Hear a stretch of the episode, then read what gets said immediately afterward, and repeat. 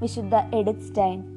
Edit സ്റ്റൈൻ എന്ന പേരിൽ അറിയപ്പെടുന്ന കുരിശിന്റെ സിസ്റ്റർ ബെനഡിക്ത ആയിരത്തി എണ്ണൂറ്റി തൊണ്ണൂറ്റി ഒന്ന് ഒക്ടോബർ രണ്ടിന് ബ്രസ്ലാവിൽ ഒരു യഹൂദ കുടുംബത്തിൽ ജനിച്ചു.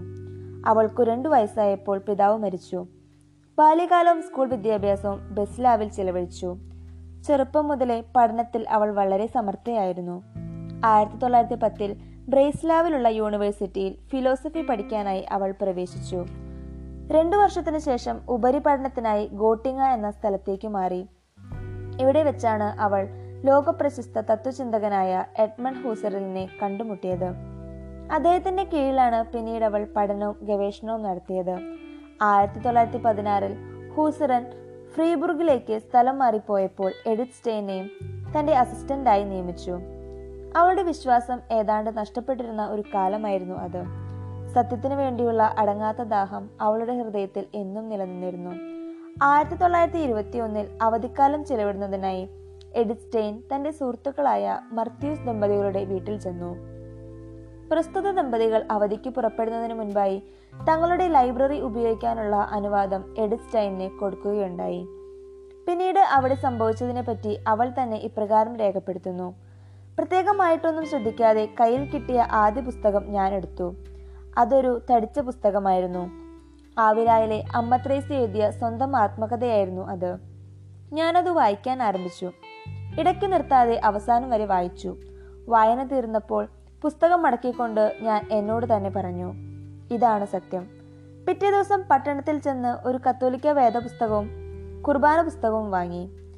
സൂക്ഷ്മമായി രണ്ടും പഠിച്ചതിനു ശേഷം അടുത്തുള്ള വികാരിയെ സമീപിച്ച് തനിക്ക് ഉടൻ ജ്ഞാനസ്നാനം വേണമെന്ന് അവൾ ആവശ്യപ്പെട്ടു.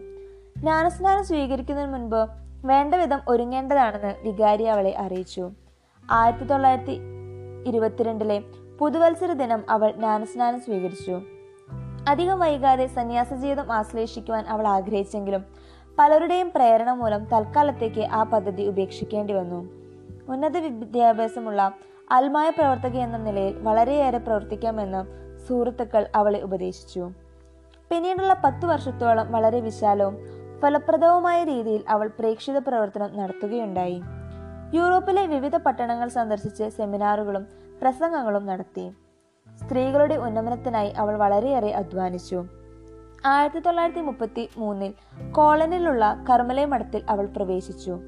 അതേ വർഷം തന്നെയാണ് ജർമ്മനിയിൽ ഹിറ്റ്ലറിന്റെ നേതൃത്വത്തിലുള്ള ഭരണകൂടം യഹൂദന്മാരെ പീഡിപ്പിക്കുവാൻ തുടങ്ങിയത്. ഏതാണ്ട് അഞ്ചു വർഷത്തോളം അവൾ കോളനിയിൽ താമസിച്ചു.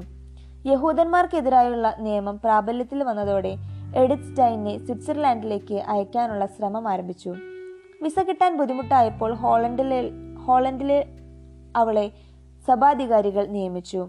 എന്നാൽ അവിടെയും ഹിറ്റ്ലറിന്റെ നീണ്ട കൈകൾ അവളെ പിന്തുടരുകയുണ്ടായിരുന്നു. സ്വിറ്റ്സർലാൻഡിലേക്കുള്ള വിസ വന്നപ്പോഴേക്കും മറ്റു യഹൂദന്മാരോടൊപ്പം എഡിസ്റ്റൈനും അറസ്റ്റ് ചെയ്യപ്പെട്ടു.